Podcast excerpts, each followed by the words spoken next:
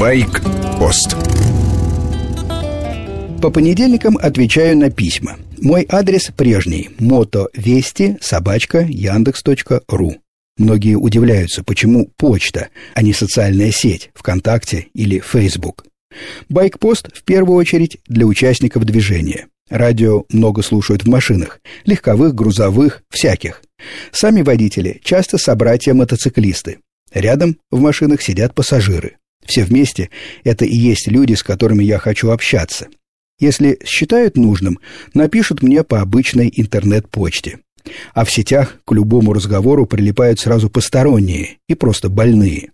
Им хочется что-то сказать, неважно на какую тему, лишь бы, как говорят, добавить свои две копейки.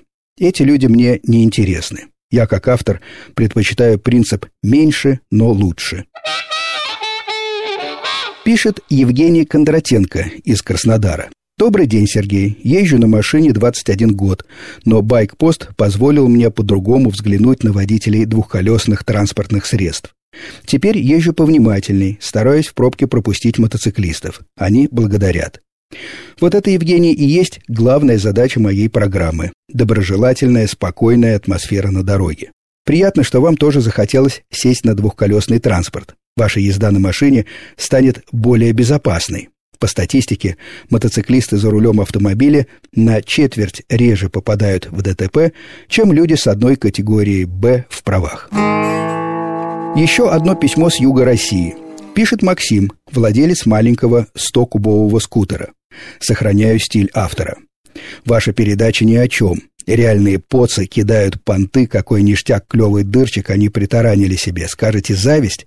Я ловлю кайф, утверждает Максим, от копеечного скутера доволен, как таракан в сахарнице. Что лично у вас и у ваших гостей есть такого, что мне нужно? У меня, Максим, может найтись то, что было бы нужно вам, наверное. Только не уверен, что готов с вами поделиться. И я бы не хотел жить тараканом в сахарнице. А вот насчет кайфа согласен. Удовольствие можно получать от любой двухколесной техники. Это нас, мотоциклистов, и объединяет. В солнечный день люблю выкатить маленькую Yamaha YBR 125.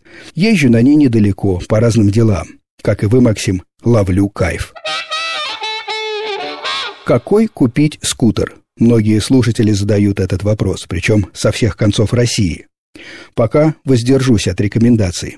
Много китайцев и корейцев. Есть кое-что нашей сборки. Продавцы везде напористые, цены невысокие. Нет главного для меня – достоверного опыта эксплуатации технически грамотным человеком. Если найдется такой, напишите. Еще раз адрес программы – мотовести собачка яндекс.ру. С вами был Сергей Фонтон, старший.